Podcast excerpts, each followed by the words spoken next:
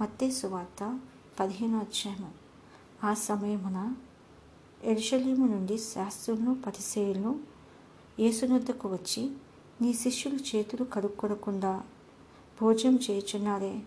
వారెందు నిమిత్తము పెద్దల పారంపర ఆచారమును అతిక్రమించుచున్నారని అడిగిరి. అందుకైన మీరును మీ పారంపర ఆచారము నిమిత్తము దేవుని ఆజ్ఞను ఎందుకు అతిక్రమించుచున్నారు? తల్లిదండ్రులను గణపరచమనియు తండ్రినైనను తల్లినైనను దూషించువారు తప్పక మరణము పొందవలెననియు. దేవుడు సెలవిచ్చును. మీరైతే ఒకడు తన తండ్రినైనను తల్లినైనను చూచి నా వలన నీకేది ప్రయోజనమగునో అది దేవార్పితమని చెప్పిన ఎడల అతడు తన తండ్రినైనను తల్లినైనను కనపరచనక్కర్లేదని చెప్పుచున్నారు. మీరు మీ పారంపర్య ఆచారం నిమిత్తము దేవుని వాక్యమును నిరర్ధకము చేయుచున్నారు. వేషధారులారా ఈ ప్రజలు తమ పెదవులతో నన్ను కనపరచుదురు కానీ వారి హృదయము నాకు దూరముగా ఉన్నది మనుషులు కల్పించిన పద్ధతులు దైవోపదేశములని బోధించుచు వారు నన్ను వ్యర్థముగా ఆరాధించుచున్నారు అని యశయ మిమ్మల్ని గూర్చి ప్రవచించిన మాట సరియే అని వారితో చెప్పి జన సమూహములను పిలిచి మీరు విని గ్రహించుడి. నోట పడినది మనుషుని అపవిత్రపరచదు కానీ నోట నుండి వచ్చినదియే మనుషుని అపవిత్రపరచునని వారితో చెప్పాను. అంతటా ఆయన శిష్యులు వచ్చి పరిసెయ్యులు ఆ మాట విని అభ్యంతరపడిరని నీకు తెలియనా అని ఆయనను అడగగా ఆయన పరలోకమందున్న నా తండ్రి నాటని ప్రతి మొక్కయు పెళ్ళగింపబడును వారి జోలికి పోకుడి. వారు గుడ్డివాడే ఉండి గుడ్డివాడికి త్రోవ చూపువారు.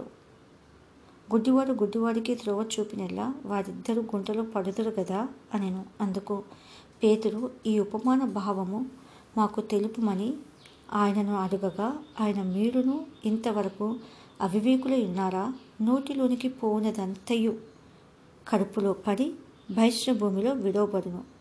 కానీ నోట నుండి బయటికి వచ్చినవి హృదయములో నుండి వచ్చును. ఇవే మనుషుల్ని అపవిత్రపరచునని మీరు గ్రహింపరా?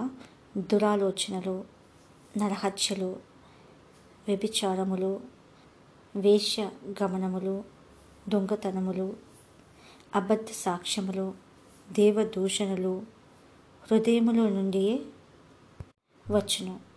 ఇవే మనుషుని అపవిత్రపరచును. కానీ చేతులు కడుక్కొనక భోజనము చేయుట మనుషుని అపవిత్రపరచదని చెప్పెను. యేసు అక్కడి నుండి బయలుదేరి తూరు సీదోనుల ప్రాంతమునకు వెళ్ళగా ఇదిగో ఆ ప్రాంతముల నుండి కానాను స్త్రీ ఒకటి వచ్చి ప్రభు దావీదు కుమారుడా నన్ను కరుణింపుము. నా కుమార్తె దయ్యము పట్టి బహు బాధపడుచున్నదని కేకలు వేసెను. అందుకైన ఆమెతో ఒక్క మాట అయినను చెప్పలేదు. అప్పుడైన శిష్యులు వచ్చి ఈమె మన వెంబడి వచ్చి కేకులు వేయుచున్నది గనుక ఈమెను పంపివేయమని ఆయనను వేడుకొనగా ఆయన ఇజ్రాయేలు ఇంటివారై. నశించిన గొర్రెల యుద్ధకే గాని మరి ఎవరి యుద్ధకును నేను పంపబడలేదనెను. ఆయనను ఆమె వచ్చి ఆయనకు మ్రొక్కి ప్రభా నాకు సహాయము చేయమని అడిగెను. అందుకైన పిల్లల రొట్టె తీసుకొని కుక్క పిల్లలకు వేయుట యుక్తము కాదని చెప్పగా ఆమె నిజమే ప్రభా కుక్క పిల్లలు కూడా తమ యజమానుల బల్ల మీద నుండి పడు ముక్కలు తినును కదా అని చెప్పెను. అందుకు యేసు అమ్మ నీ విశ్వాసం గొప్పది. నీవు కోరినట్లే నీకు అవునుగాక అని ఆమెతో చెప్పెను. ఆ గడియలోనే ఆమె కుమార్తె స్వస్థత నొందెను. యేసు అక్కడి నుండి వెళ్ళి గలిలయ సముద్ర తీరమునకు వచ్చి కొండ ఎక్కి అక్కడ కూర్చుండగా బహు జన సమూహములు ఆయన యుద్ధకు కుంటివారు గుడ్డివారు మూగవారు అంగహీనులు మొదలైన అనేకులను తీసుకుని వచ్చి ఆయన పాదం యొద్ద పడవేసిరి. ఆయన వారిని స్వస్థపరచును. మూగవారు మాట్లాడుటయును అంగహీనులు బాగుపడుటయును కుంటివారు నడుచుటయును గుడ్డివారు చూచుటయును జనసమూహము చూచి ఆశ్చర్యపడి ఇజ్రాయేలు దేవుని మహిమపరిచిరి. అంతట యేసు తన శిష్యులను పిలిచి ఈ జనులు నేటికి మూడు దినముల నుండి నా యొద్ద నున్నారు. వారికి తిననేమియో లేదు కనుక వారి మీద కనికరపడుచున్నాను.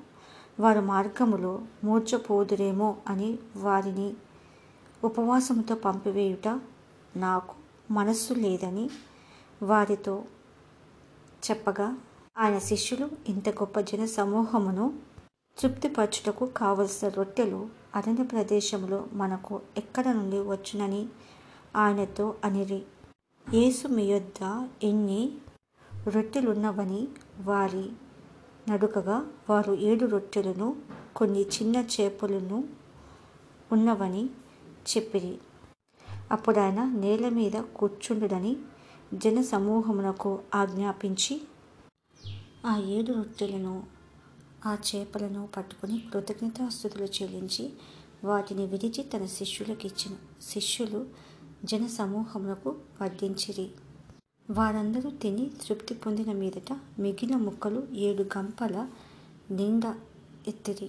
స్త్రీలను పిల్లలను గాక తినినవారు నాలుగు వేల మంది పురుషులు.